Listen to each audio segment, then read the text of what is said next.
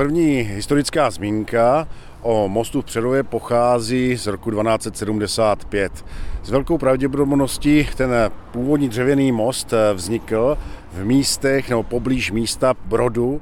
Právě tudy procházela dálková obchodní komunikace z Olomouce přes Přerov směrem na jih k Uherskému radišti a dále do Uher. Když vidíme ty proporce dnešního mostu, jak si můžeme ten nejstarší k němu přirovnat? Musel překlenout korito řeky Bečvy, které tady meandrovalo pod horním náměstím a délka byla srovnatelná. On byl dřevěný, za ta staletí byl mnohokrát opravovaný a obnovovaný a teprve v závěru 19. století máme nádherné dochované archivní snímky, na kterých je jeden z těch mnoha dřevěných mostů, který zde stával. A teprve až v roce 1903 ten původní dřevěný most nahradil ten most železobetonový, první postavený eh, vlastně v českých zemích systémem Henebik, od autorů Karla Hrzána a Ladislava Uhlíře. Co ta metoda Henebik znamená? V podstatě to bylo uplatnění armovaného betonu, beton armé, oni na to měli koncesy a právě Karl Herzán ji použil zde na tu mostní konstrukci, kterou tvořili dva vlastně mohutné v jádru železobetonové pilíře, pláž vnější byl obezděn takovými mohutnými kvádry z požárecké žuly. De facto ty pilíře se zachovaly ještě do roku 2012, kdy byly odstraněny v rámci výstavby toho nového mostu, který můžeme zde dnes vidět. Vy jste sebou vzal katalog, v němž si můžeme prohlédnout vývojové etapy tady toho mm. Tršova mostu. Nádherný katalog z výstavy Výjimečný most na výjimečném místě, jehož autorem byl Radim Zapletal a kolektiv autorů.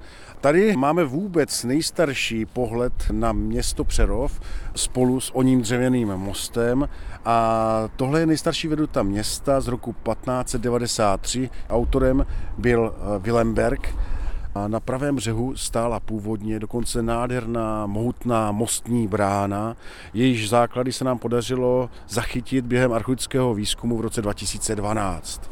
Brána, stejně jako celé opevnění horního města, pochází z poslední čtvrtiny 15. století.